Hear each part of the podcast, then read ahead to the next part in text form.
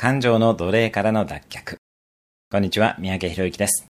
感情の奴隷になって生きている人が多すぎるように思います。ムカついたり、凹んだりするのは 感情の奴隷です。今日から感情は心のホワイトボードに書き出してください。怖いならばなぜ怖いか。怖がらないためにどうすべきか。それがわかると漠然と怖がることがなくなり、正しいアクションができます。思考はホワイトボードだと思ってください。何を書き込むかはあなたの自由です。感情も同じです。あくまで自分の選択です。ポジティブな思考や感情を選ぶためには、無意識に選んでいるネガティブな思考や感情の目的を知るといいです。例えば、怖いというのは安全でいたいからです。それを理解すると安全でいるために実力をつけるなどの選択肢を取れます。怒りなども発散したい、コントロールしたいなどという目的があって自分で選択しているに過ぎません。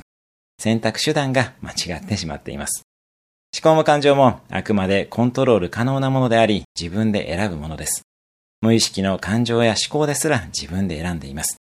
まずは自分の意識下に置き、しっかりと選んでいきましょう。過去の思考や感情も脳のホワイトボード上に書かれているに過ぎないので、今あなた自身が書き換えることももちろん可能です。以上です。今日も素敵な一日を。毎日1分で人生は変わる三宅宏之でした。